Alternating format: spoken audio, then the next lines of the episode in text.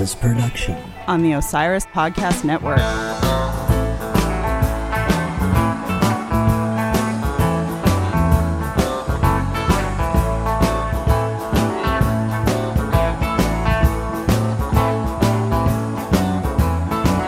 Since it costs a lot to win, even more to lose. You and me better spend Rock and roll has the power to change culture, and over the decades, that power attracted the forces of commerce, which always seem to exist in an uneasy tension with art. Not every band is able to negotiate these forces. The Grateful Dead managed to do it, and some of them even lived to tell the tale. In this episode, we're going to look at how the Dead functioned as an enterprise, or maybe how they didn't function. We're thrilled to have Dr. Barry Barnes as our special guest. He's Professor Emeritus of Management at Nova Southeastern University and wrote the highly insightful book, Everything I Know About Business I Learned from the Grateful Dead. But first, I want to talk to our friend Kevin, who is subbing for Eduardo off on another adventure. Kevin, let's do this. So here we are again, Kevin and I, because Eduardo, I'm starting to suspect he's actually in the CIA. Deep cover, deep cover. well, this podcast is probably the deepest cover of all. Yeah, I mean, he, he embedded himself in my podcast to get to this podcast. and so now it's like a double blind cover. Like, who is the real Eduardo? Let's get down to business because we are, in fact, here to talk about business, namely the Grateful Dead as a business. Mm-hmm. And the idea for this episode actually came from a listener. And the more I thought about it, the more I realized how much has changed in the music industry since the Dead first appeared on the scene 50 years ago. And they're actually responsible for some of these changes. Yeah, yeah. I also thought it might be interesting to take a look at some of today's bands to get a sense of how they're engaging with the marketplace. This is one of my favorite topics. That's right. Well, I know there's been some controversy recently about so called algorithm bands, which is essentially music that's specifically designed to play well in environments like Spotify. I saw a recent review of the band Greta Van Fleet. Among other things, the review condemned the band for being so easily reducible to a set of consumer data points. It's engineered for the recommendation engine. Yeah, sadly, that wasn't their album title, but I mean, in my day, the recommendation engine was called that jerk at the record store. And, you know, as I've mentioned in previous episodes, I was that jerk. right, right. Um, but for me, in some ways, it's hard to see it as a positive development if the only way to get noticed is to sound like some other popular thing. In this case, another band that showed up 50 years ago, Led Zeppelin. What do you think of all that? I've talked a lot about this on Chunky Glasses, the podcast, and, and I've talked a lot about it with you. And and I think I think we know that that's actually the case. You can call it pop music, you can call it uh, music for basics, you can do it whatever you want to call it. but people aren't necessarily as big a, a music nerds as say you or I or other people, Right. And and don't really look that hard into it. Yeah, I wonder if age has something to do with it. We're in our forties. You are. I'm 22. but yeah, I get what you're saying. if you get to somebody who's in even their early 20s, uh, you got to look at like how much exposure they're going to have to somebody like Led Zeppelin, the Rolling Stones, Pink Floyd, even, and then see like, well, they're actually missing out. And if they're not going to discover something like that, a little band like this comes along and it, it scratches what I like to call the universal itch. Okay. You know, there's something in our genome as humans that needs a Led Zeppelin. Well, that might be true, but I would argue that Led Zeppelin is still a pretty ubiquitous band. Yeah, yeah. I mean, you'll hear them on classic rock radio a lot more than, say, the Grateful Dead. But, you know, I do think Greta Van Fleet plays to that comfort of the familiar. Yeah. You know, the kind of thing that even older generations seem to be powerless to resist. Right, right, right. But, you know, there's the other side to the familiar as well. Finding a pubic hair in the soap dish is familiar. Sorry. But for me, Greta Van Fleet kind of have the same squick factor. Mm-hmm. I will cop to some admiration for the quantum level brand jacking going on here. It's way more comprehensive than, say, Oasis ripping off the Beatles. I, th- I think you're right. I think it's Oasis is an interesting comparison here because Oasis faced a lot of the same criticisms. Yeah. Uh, the difference right now, at least with this band or bands like Greta Van Fleet, is that Oasis, like when you look at their catalog, they sort of had the the moxie to back it up. Yeah. they weren't the Beatles and stuff. But if if anybody wants to come at me and say that they do not love or respect What's the Story Morning Glory, uh, they can meet me out in the parking lot. You're gonna fight over what's the story Morning Glory? Hell fucking yes. Champagne supernova on your ass. I'm not going to take a punch for that record. Look, I've watched Greta Van Fleet on YouTube. I know that they're a talented band. Uh, Oasis were talented in their way too, but Yeah, yeah. Greta Van Fleet are undeniably, for their age, talented kids. Yeah, yeah. I've seen them crush a 25 minute jam. I mean, rock the hell out. Mm-hmm. But in that 25 minutes, there is not a single thing that passes for original musical thought. Moreover, I can tell you precisely which Zeppelin song or set or any given lick is copped from. And I suppose, you know, folks could probably do that with a band like Dark Star Orchestra too, but at least DSO aren't trying to pass themselves off as original in any way. It's a goddamn tribute band. Yeah. So I'm wondering, where is it acceptable and where is it disingenuous to build a business on a pre-existing brand? Um, I, I think it's genius to build a business on a pre-existing brand, and if if people buy it, they buy it. You know, there is the risk of diluting the marketplace with crap. Too late. You know, I've never heard uh, Greta Van Fleet come out, for example, and say we sound nothing like Led Zeppelin. Well, I don't know. I've definitely heard them dodge the question in the way that's pretty Well, uncomfortable. sure, They're like, no, we actually listen to old Delta blues or something. right, right, right. Was it as uncomfortable as their SNL performance? Is the oh, question. Oh, well, you know, look, these kids feel good. They they feel the power of rock, and that's great. On the other side of this are all the dead tribute bands. At this point, dead tribute bands are a cottage industry, mm-hmm. but they're not all trying to be perfect clones. You've got Joe Russo's Almost Dead and Grateful Shred. Both bands display a certain amount of originality as players. Yes, but they are cloning the vibe, and and that and that's something you know. uh, It's nebulous. We can't define it, but they are definitely like cloning the vibe. They're counting, like J Rad goes out and they're counting that you uh, either were at a dead show uh, or you wished you had been at a dead show. I'm just wondering about the actual mechanisms of this. Greta Van Fleet play originals, but they totally rip off Led Zeppelin, whereas J Rad and Grateful Shred are doing covers, but they're putting their own musical spin on them. And that's the kind of thing like that. Those dichotomies keep me up at night. That and uh, and Dark Star from Veneta, Oregon, 1972. but I'm asking you, do you think that fans are starting to expect or even demand a greater degree of originality in the post Jerry scene? I think a lot of times it's not really an expectation that they know they have, but Sure. they know what that good feeling is. And if somebody can do it, then maybe they haven't questioned that. They don't even know the bus is coming around the corner. So you're saying it's more of an elemental thing that they're chasing. yeah. Yeah. So there are people in these audiences that are definitely looking for more. There are some people that aren't. And, and I think that's independent of the bands. What's important is that, say, J-Rad or Dark Star Orchestra, they've taken this tradition that the Grateful Dead sort of set up and are working within this very loose framework.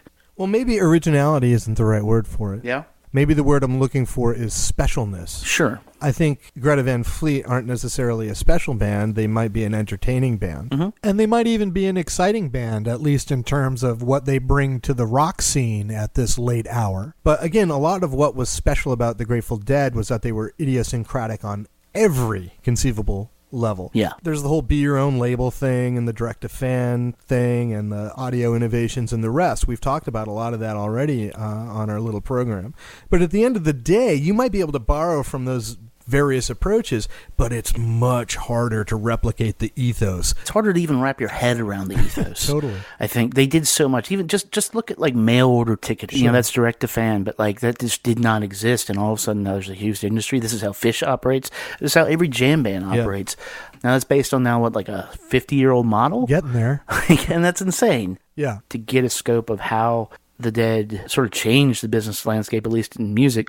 And the way you could think about stuff, you really have to be able to get out to that 50,000 foot view Yeah. and see how it touched all these different things. It gets into what kind of artist you want to be. I don't know what the kids in Greta Van Fleet want, Sleepovers and snacks. but yeah, I don't know. but maybe they just want to rock the fuck out. Could be. But maybe They were like, we want to rock the fuck out for like five years, go to college. How do we make more money? There's a lot we don't know about that business plan. but we are going to take a closer look at the Grateful Dead's business plan or lack thereof when Dr. Barry Barnes pops by to tell us how everything he learned about business he learned from the Grateful Dead. Indeed. So before the doctor gets here, what do you say we do a little segment?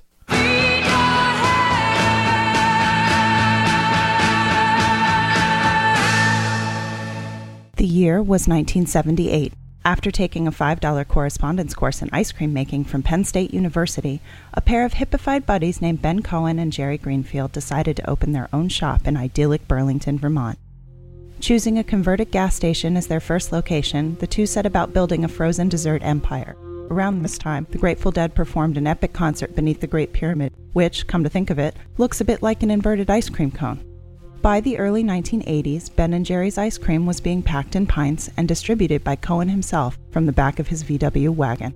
Demand was such that in 1984, the company established a Vermont only public stock offering to raise money for a new manufacturing plant. The increase in production capacity allowed Ben and Jerry to bring their sweet treats to even more ice cream lovers, including many deadheads. Two such fans from Portland, Maine made a suggestion for a flavor they called Cherry Garcia. But there was one little problem. Ben and Jerry's hadn't bothered to check in with the ice cream's namesake. As it turns out, Garcia was cool with it.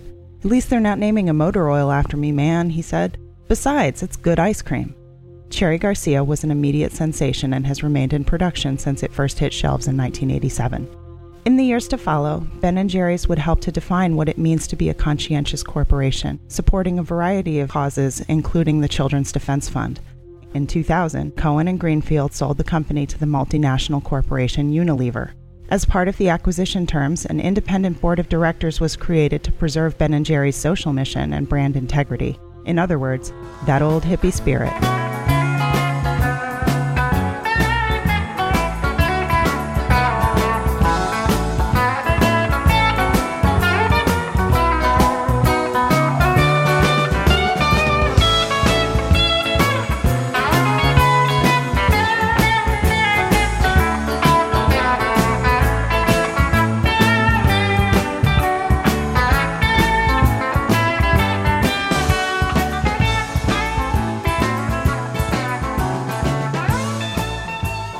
Yeah, I'm pretty reluctant to talk over Jerry Garcia, but I'm also super excited to welcome our next guest, Dr. Barry Barnes, Professor Emeritus of Management at Nova Southeastern University and the author of Everything I Know About Business I Learned from the Grateful Dead.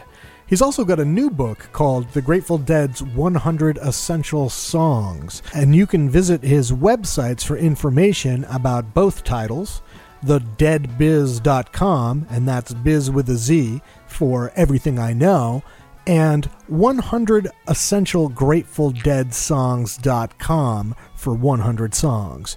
And those are the numerals 100. So, Barry, one of the things that I admire about the Grateful Dead as an outsider is that if there wasn't infrastructure to accomplish a goal, if that infrastructure was lacking or even non existent, they just straight up create it. Yep, sure did. Do you think that's a common trait in successful businesses? Well, it should be. I mean, that's the entrepreneurial spirit, and that's, in retrospect, what this book was all about. This is really a handbook for entrepreneurs Right. Um, the lessons I don't think really apply so easily to Fortune 500 companies because of the rigidity and the hierarchical structure and that sort of thing. And uh, but you're also familiar with a pretty broad spectrum of businesses. Yeah, I spent 20 years in corporate America, starting with IBM, ended up with John Deere. It was quite a learning experience in the mid to late 80s. Uh, I decided it was time to do something different, and uh, that's when I quit my job, went back to school, and I learned a lot about business, yeah. and then my, my real goal was a goal to truly really try to understand the entrepreneurial spirit of the Grateful Dead. That was what my goal was was to write a dissertation or to, to do research on the Grateful Dead, uh, and that didn't happen uh, because at the particular time. I knew Dennis McNally uh, virtually. Uh, I helped promote uh, the Grateful Dead Hour on a community radio station in Kansas City. Uh, we, we would talk to McNally occasionally, and because he was working publicity at that's that exactly time. right. Yeah, yeah, he was the publicist for the Grateful Dead, uh, and And so when I when I started work on the PhD, I decided I would call him to see if I could do research on the dead. So I called him, but I didn't I didn't have a clear research question in my mind. All I knew was that I wanted to research the dead and understand uh, from an organizational standpoint, not a financial one, but an organizational Mm-hmm. standpoint, leadership and uh, teamwork and those kinds of things. That's what my interest was, uh, Right. the entrepreneurial side of things. How did they make decisions and so forth? Um, so I called him up and I chatted with him, and since he had a PhD himself, I thought he'd probably understand. But when I said I was getting a PhD in business, he he assumed, I believe, that. Um, that meant that I wanted to look at financials, and I said, "No, no, no." You know, I tried to explain, Yeah, no, that's not what I was interested in. But so he said, "No, we don't. We're privately held. We don't want anybody coming in and looking at us." So, so that blew that away. But Right. but at the same time, I continued to uh, interview folks that, that I could get in contact with. David Gans is a longtime friend, and I Sure. he'd, he'd point me to folks and so forth. So anyway, I, I continued to do that and and use the theories of business that I was studying there and, and work through as the PhD and uh, build a framework then for what I thought the Grateful Dead were doing and how those business theories would apply and how I could uh, illuminate those lessons and those theories practically with the Grateful Dead, if that makes any sense. Oh, absolutely. And by then you were already well familiar with Grateful Dead culture. Can you tell us a little bit more about how you became a Deadhead and when you first got that inkling that there was something connecting the world of business and the Grateful Dead organization? So let's see. Um, I, I guess I first became familiar with the Grateful Dead in 1968. I bought a not an eight-track tape, but a four-track tape, which preceded eight tracks. And Nice. uh, I listened to their very first album, and I, I didn't care for it at all, and I threw it away, sort of. Uh, and I, and I, when I opened a record store in 1973, uh, made acquaintance with a young man who was running a golf shop nearby, and he was a huge deadhead, and, and he convinced me that I needed to be listening to this a lot more than I had. And uh, I became immersed in that. He took me to my first concert on June 16th, 1974, in Des Moines, Iowa, Amazing. uh, at the Wall of Sound, which Right. is a fine example of of them creating something wh- which didn't exist before. No Uh, doubt. But anyway, so Yeah. so I, I I still didn't quite get it, as they say in Deadhead circles. Um, it took me a few more years, but I continued to listen to. Uh, everything that I could on the Grateful Dead. Certainly, I listened to Europe '72 since that was one of the a, a bestseller in my record store at the time Oh, yes. as well as all their other releases. And one of the things that really impressed me, uh, that that struck me, and stayed with me in terms of business, then was that the Grateful Dead uh, had a record salesman who came and called on me Sure. in 1974, and no other record company, uh, one with one exception, called on me because I was a small, you know, single record store. Uh, Yeah. So I was very impressed with the fact that they would take the time. The guy took me out to lunch, gave me some T-shirts and posters and all that kind of stuff. So it really stuck with me that these guys, you know, a rock and roll band, they were selling their own records because they had created their own record company at that particular That's time, right. and they were out promoting it. So another fine example of entrepreneurship within the Grateful Dead. So six guys in a band, you know, and they're doing this kind of business stuff, building this incredible sound system and calling on record stores. And so I was pretty dazzled by that. It stuck with me. And uh, uh, anyway, Well, it gets me thinking Yes. about you know one of the other uh, things that you notice immediately about the Grateful Dead is loyalty, and it's not just brand loyalty with the fans, although any business I think would kill to have that kind of brand loyalty. But they also had loyalty within the organization, people who were deeply committed to the mission. Yeah.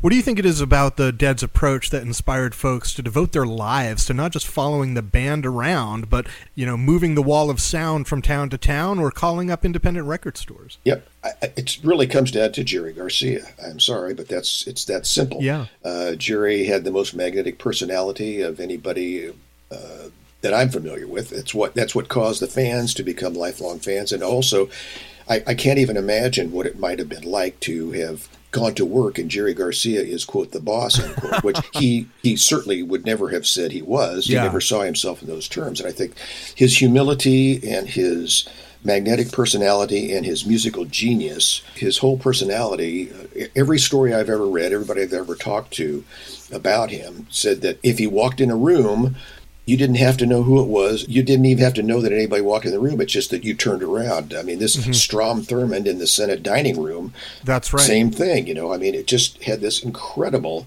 personality. It was Buddha-like for me, and uh, Yeah, for sure. what can I say? I don't know how else to describe it. So I, I think that, that Jerry, in, in fact, I mean, it, it should be clear that when Garcia died, then that was the end of everything because the remaining musicians couldn't get along well enough to continue That's right. the journey. So yeah, was- he he really was able to tie it all together through the power of his personality, his creativity, his charisma. correct. I, I noticed too that he seemed to be able to inspire others to be creative in how they fulfilled their functions within the organization. You know, and again, and that could be somebody on the crew or a, a bandmate. Uh, do you see that kind of employee empowerment as a component of other businesses that have achieved some success? Sure, I think that uh, Steve Jobs uh, certainly inspires that sort of. You either hate him or love him, and you may do both at the same time. I don't think Yeah. anybody hated Jerry ever. Uh, Right. So, so there was a difference in the personality there. But yes, uh, this is what great entrepreneurs do: is they they are so passionate about the vision that they have of where they want to take this this product or service that they've Yeah. convinced everybody they can share. I mean, they can feel that enthusiasm, and it becomes they can make them see it. Absolutely, Yeah, right. make them see it. Now, uh, that vision Garcia definitely had, but he wasn't really keen on decision making. And the Dead organization kind of reflects that because they had a flat hierarchy. Yes. I remember coming across a quote from Garcia where the band would evaluate all these different proposals against uh, what they'd done historically, but Garcia had another factor in his evaluation, and that was, can we do this while we're reasonably high? Absolutely. It's all about fun. Yeah. And who, who wants to go to work? When- Right. When, I quit my job at John Deere in 1989, January 20th, I remember vividly. When I walked out the door, I said, I will never have to work again. I want to have fun, just Mm-hmm. Right. like the dead did. Right. And, uh, you know, what, what kind of a great business model is that? I mean, gee whiz, I want to go have fun today. Okay. Oh, that sounds That's what we do. And if we can get high at the same time, not a problem for me. That's And look where we are today in, in 2019 with how many states now with uh, legal pot. But anyway, Right. You know, some of the the Dead's business ideas worked amazingly well, considering even the limitations of the era. I'm thinking about the newsletter, the Sure. direct tink ticketing, and stuff. Yeah. Other ideas may have been a bit too far ahead of their time. Uh, we talked about the record label that wasn't sustainable. Nope. Even if they didn't go with the original idea of distribution via ice cream truck, of course. and the Wall of Sound, you Yep. know, that was a glorious albatross. Absolutely. Uh, it seems like they weren't afraid to fail. No. Is failure the handmaiden of innovation? Yes, I think it is. I think you have to learn from your mistakes, and and in fact, it's it's it's better to make a mistake and then correct that mistake. That's where you really learn. Sure. If, if you get it right the first time, eh, I don't know, you're not going to be as as well off as if you've made that mistake, fallen down, gotten up, and said, "Oh, okay, I, I have to be able to do this in order to balance myself." And the same. Well, when you get too business. comfortable, Yes, you know, that's yes, when correct. danger is at your door in the Robert Hunter parlance. Yeah, absolutely correct. Yes, indeed. Success is a dangerous place to be. I want to take a minute to ponder innovation versus sustainability. Sure. You know, they were always game to try new things, but didn't always have a plan to keep them going. And yet the band itself managed to keep trucking 30 years Yes. in the initial run, and, and they have one hell of an aftermarket. They certainly do. Right. I'm doing some research on that right now, as a matter of fact. Oh, so- Oh, excellent. Well, talk a little bit more about that. I'm interested in hearing your thoughts about the Grateful Dead enterprise as it exists today. I, I just was looking yesterday to, to see the number of official Grateful Dead releases since 1995 when the band broke up, and that was the end of them. And, and I've I haven't counted them yet, but it's it's se- it's several hundred albums that have been released. For heaven's sake, no band that I know of has even released that many albums, let alone Right. after the band has been surviving. So you can look at Elvis, you can look at anybody, and nobody has released that many albums. This is just you know all their live recordings. So, yeah, there's also merch and licensing. Yes, yes, absolutely. The merchandise continues to be strong. Uh, the number of books that are published about the Grateful Dead continues at an amazing pace. Um, uh, it's just overwhelming. Plus, uh, let's see, there's at least 300 cover bands. I think that's a low number uh, on the Grateful Dead around the country. I'm, I'm doing an inventory on that right now as well. Wow. It's this, they, what they did, in my opinion, Casey, is they created this voracious community that understands the live music experience.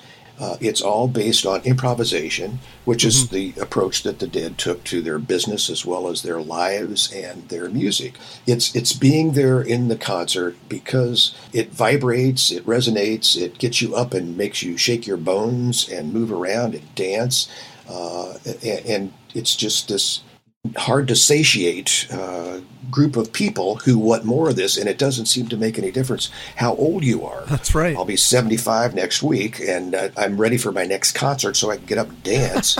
and you can be uh, 19, you can be 13 or, or less, and uh, Yeah. it appeals to to folks. towards the end of their run, it might have been harder to improvise in the business just because they had an awful lot of overhead. Yes. They were paying way above market rates for crew and front office, Totally. and they needed to keep touring to make it all work. Absolutely. And arguably, that killed the golden goose. And I guess in this case, that goose is Jerry Garcia. Indeed. Do you have any thoughts about, um, you know, what the band might have done differently? Well, how do you replace Buddha? Uh, you Yeah. know, I mean, I, I, it's it's not possible. But clearly, uh, you, you have to be able to get along. And I think, forgive me for pointing fingers, but it seems that Phil Lesh is probably the uh, the one who was the thorn in the side, if you will, of Seems like, uh, yeah. of, of for for various reasons, and that's not to say that he's a bad guy because he's not. He's a genius, and I'm I'm impressed that he and Bob Weir get along so well and can continue to play together occasionally. Um, uh, somehow or other, Weir, however, seems to have found what it takes, and perhaps that's because of John Mayer. Right, yeah. Uh, certainly, Rat Dog, his his band before was was getting to that point where he was drawing and and being able to with Kimock as his lead guitar player, Sure, uh, yeah. to create that sort of a vibe. But somehow or other, Dead and Company uh, in in the fall of 2015 seemed to find the magic bullet somehow or other. Mm-hmm. And uh, Well, it took a while for Weir to get back to the repertoire. Um, Yes. When he first went out with Rat Dog, he wasn't playing dead material. I think he did his grieving on the road and needed to be out there working, but also wanted to create some space between himself and the behemoth. I- I- absolutely, it's understandable. Uh, and he still does that with his Blue Mountain album and, and that sort of thing, Right. and that's fine, as he should. Jerry certainly did the same sort of things with Yeah. with his music over the years. So One thing I think that might have kept the Grateful Dead afloat for as long as they lasted was they had a moral compass. Well, you know, maybe moral is the wrong word, but it's more like what John Perry Barlow referred to as an enlightened sense of the common good. To get back to the the Buddha aspect of Yes. this, uh, I got to ask you: Do you think there's room for that kind of outlook in today's zero sum, vertically integrated corporate world? absolutely, I mean, uh, there, there's still the counterculture. I hope know, so. There's still this this voracious animal of the Grateful Dead community, and it's broader than that. That's and, true. And I think moral compass is a, is a fine term to use, as Barlow was so adept at using so many words in so many cases. Yeah. Um, uh, just take a look at the uh, introduction to my book. There, you know, he Yeah. wrote some beautiful things. I was amazed at that. So, uh, but yes, I think uh, there, you know, the pendulum constantly swings, and we are this ridiculous zero sum game right now uh, in DC. I'm sorry that you have to live there, but uh, you chose it. yeah, if the thunder don't get you, the shutdown will. absolutely, absolutely. But you think there's something to this idea of an enlightened business culture? Yes, I think that there is there's absolutely room for this. I think especially the millennials are going to insist and demand that there's a, a, a swing back to some better moral compass than what we have right I have now. that sense as well, and I and I hope it comes to pass. Yep. Um, I think about the dead though and laugh because you know we can obviously find all these interesting areas where we can zero in on their business and see the commonalities with other uh, business philosophies. Yes. But they didn't really want to be a business, and at times No. they even seemed hostile to the idea. Uh, they certainly gave Warner Brothers Oh, a hard time. Absolutely. Um, but they also had a curiosity about everything, which meant they could hang with folks from the business world who shared that fundamental sense of interest. Right. Uh, would you say that maybe even as much as a desire to make tons of money, successful entrepreneurs are motivated by a kind of curiosity? Oh, I think curiosity is the thing. Uh, whatever it is, there's this driving force for an entrepreneur. They have this idea, uh, and and they they can't. If you're a serious entrepreneur, it's not the money. It's never the money. It's all about the vision that you have. This of of creating this new thing, whatever it is, a product or a service or whatever it might be, and Right. and you can't not go after it. Uh, it's sort of like my book. Honestly, that was something that I had to do. It took me 25 years to write that book. Yeah. But I knew that I had to do it. I had to quit my job. I had to go back to school. I had to earn a PhD in order Yep. to learn the language of business, uh, so that I could put this what they did in this framework of, of business. And you actually broke ground there too, Yes. right? I mean, this was the first time that that uh, anyone had taken the time to synthesize all of these disparate activities and recognize, you know, those commonalities and articulate them. What's really surprised me, Casey, is the book was published seven years ago, and I'm suddenly I don't know what's going on, but in the last year, in 2018. Uh, and now into 2019, I've had more interest from so many different people Yeah. uh, making presentations, uh, doing podcasts, doing blogs, all sorts of things. That's great.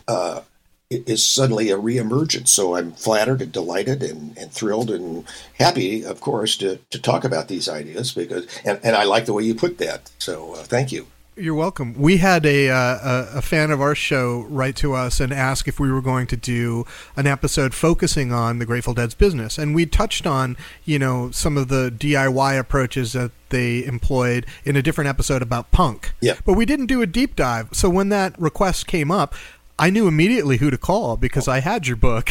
Cool. well, and, and you're on Sirius XM, and there's the channel there, and I've been on uh, right. on the Grateful Dead channel several times recently, in fact. So, That's great. Channel 23. It all fits together. yes, it does. So I was thinking some businesses are able to pivot, other businesses are not. Take Kodak versus Netflix, Yep. for example. What a shame. Netflix was once a mail order DVD rental company and Yep. is now an original content generating streaming platform. Absolutely. Uh, in your book, uh, you've talked uh, about strategic improvisation, and you mentioned it a little here already. Yes. To me, that means evolving while consistently delivering value. How did the Grateful Dead exemplify that trait?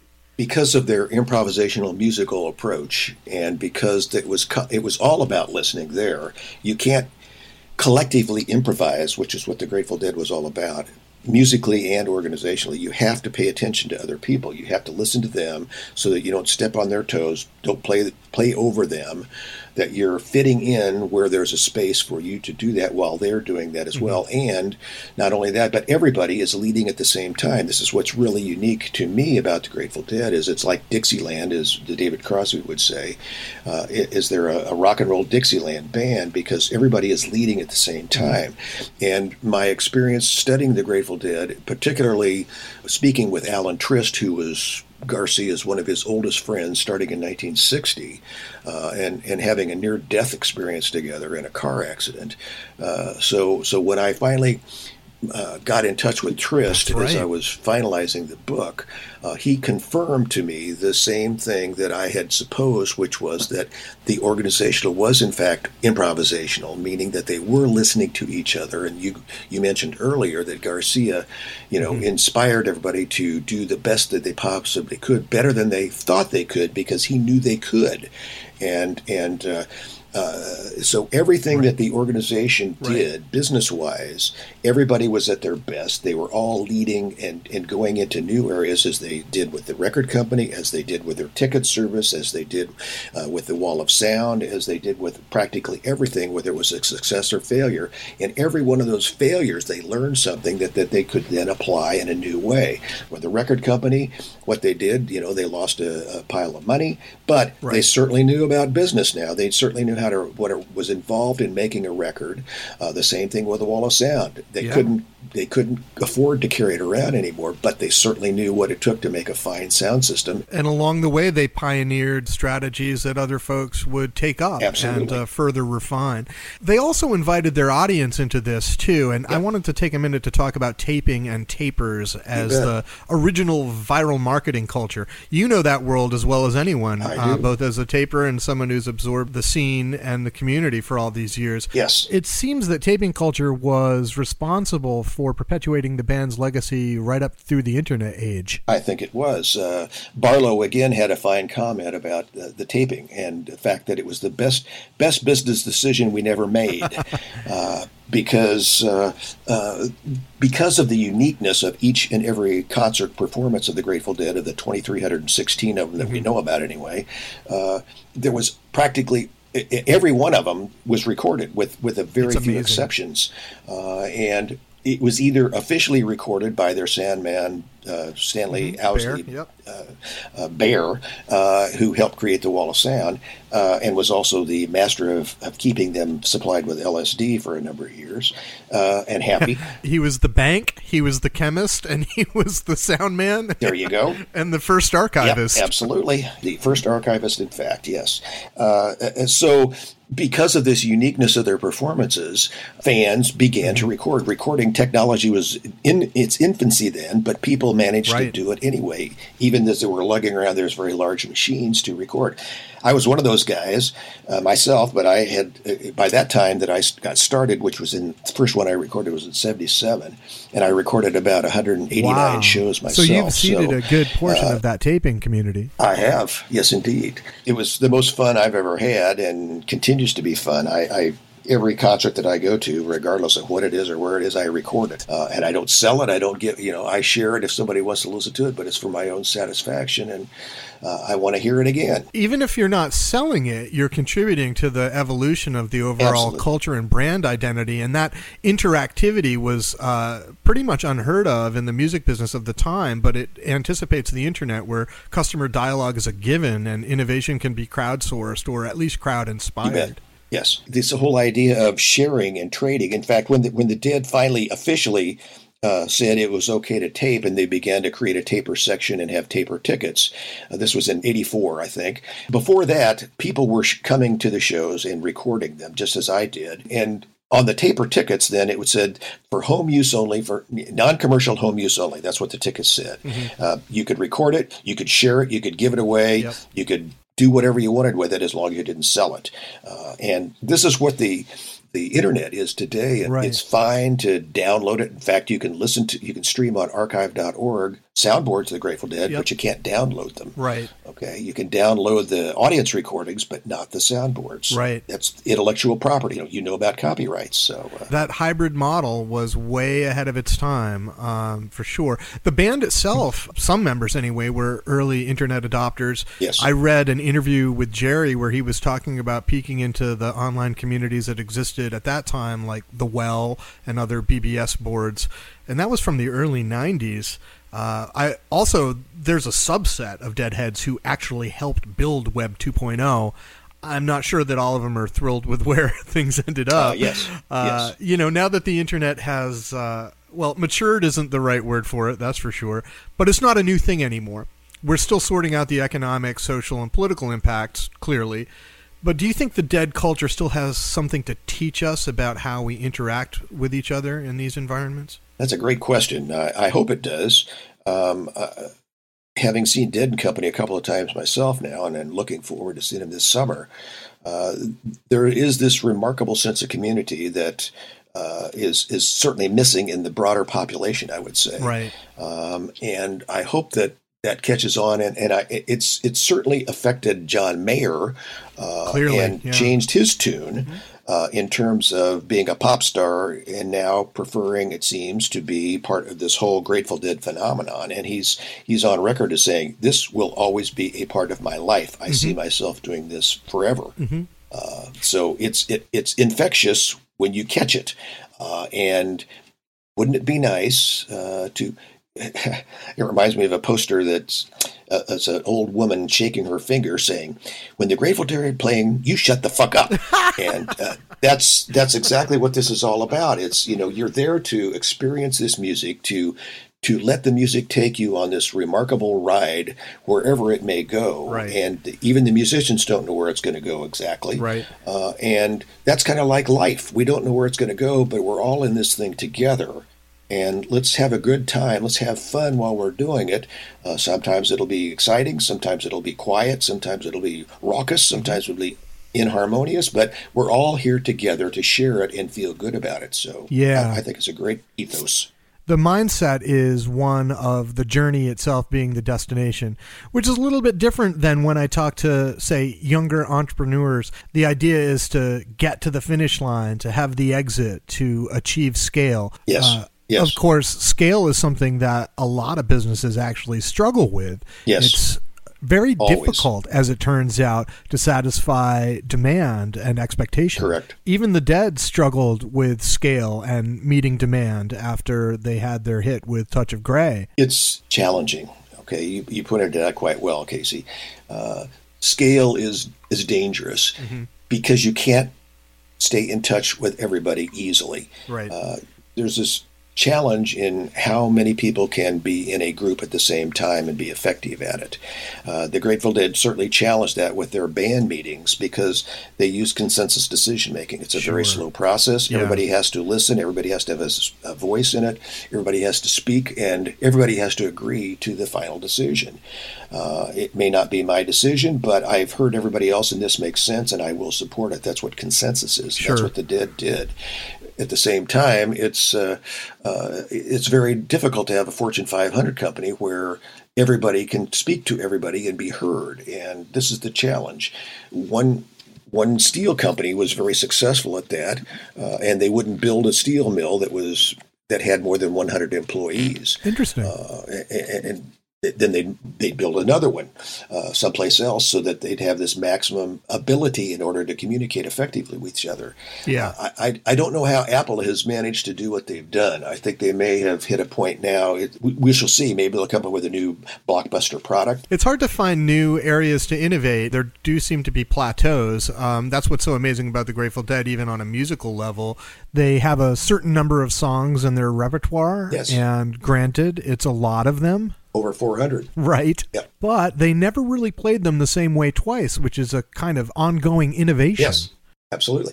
It, it goes back to that improvisation. Uh, it goes back to where are we now and what are we feeling right now. Let's let's reflect what we're feeling and what the audience is giving us in terms of energy feedback. Uh, all those sorts of things. Right. And the bigger an organization is, the harder it is to be dialed into that feedback. Absolutely. Unless you approach it with a mindset of understanding how each of these components relate to one another. And I think the Grateful Dead had a really intuitive, holistic understanding of not only their own musicality, but their business enterprise and the broader community. And that awareness of how all the components fit together really enabled them to achieve some amazing Yes. things. And fundamentally, that is related to the kinds of people they were as individuals and as a collective. One of the big challenges to any organization, whether it's large or small, is ego. Oh, yeah. at the top. Okay, and certainly we, we've talked about Jerry and what made him special and unique, and how he was the catalyst to this remarkable 30-year run, and and it's the fact that he was was pretty much egoless at uh, as seen by those around him, and certainly by the audience. And when you have a Fortune 500 company that's run by somebody who is egotistical and believes that they know all the answers and that they don't have to listen to everybody else. That's a serious dilemma. Yep. Uh, I, I think we see that in Washington D.C. right now. Oh, And- yeah. And at Apex, you know, I've never seen anything like this in my life. I hope I never see it again. Right. Uh, certainly, there are those who disagree with that, but you know, hey, that's the way it is. Well, I certainly agree with you. Here's to more enlightened business Yep. people and enlightened people in general. Very good. All right, kids, you know the drill. Deadtomepod.com, socials at deadtomepod. Dead to Me is a Chunky Glasses production on the Osiris Podcast Network. Recorded in Washington, D.C. with hosts Casey Rae and Eduardo Nunes. Executive producer Kevin Hill. See you next time.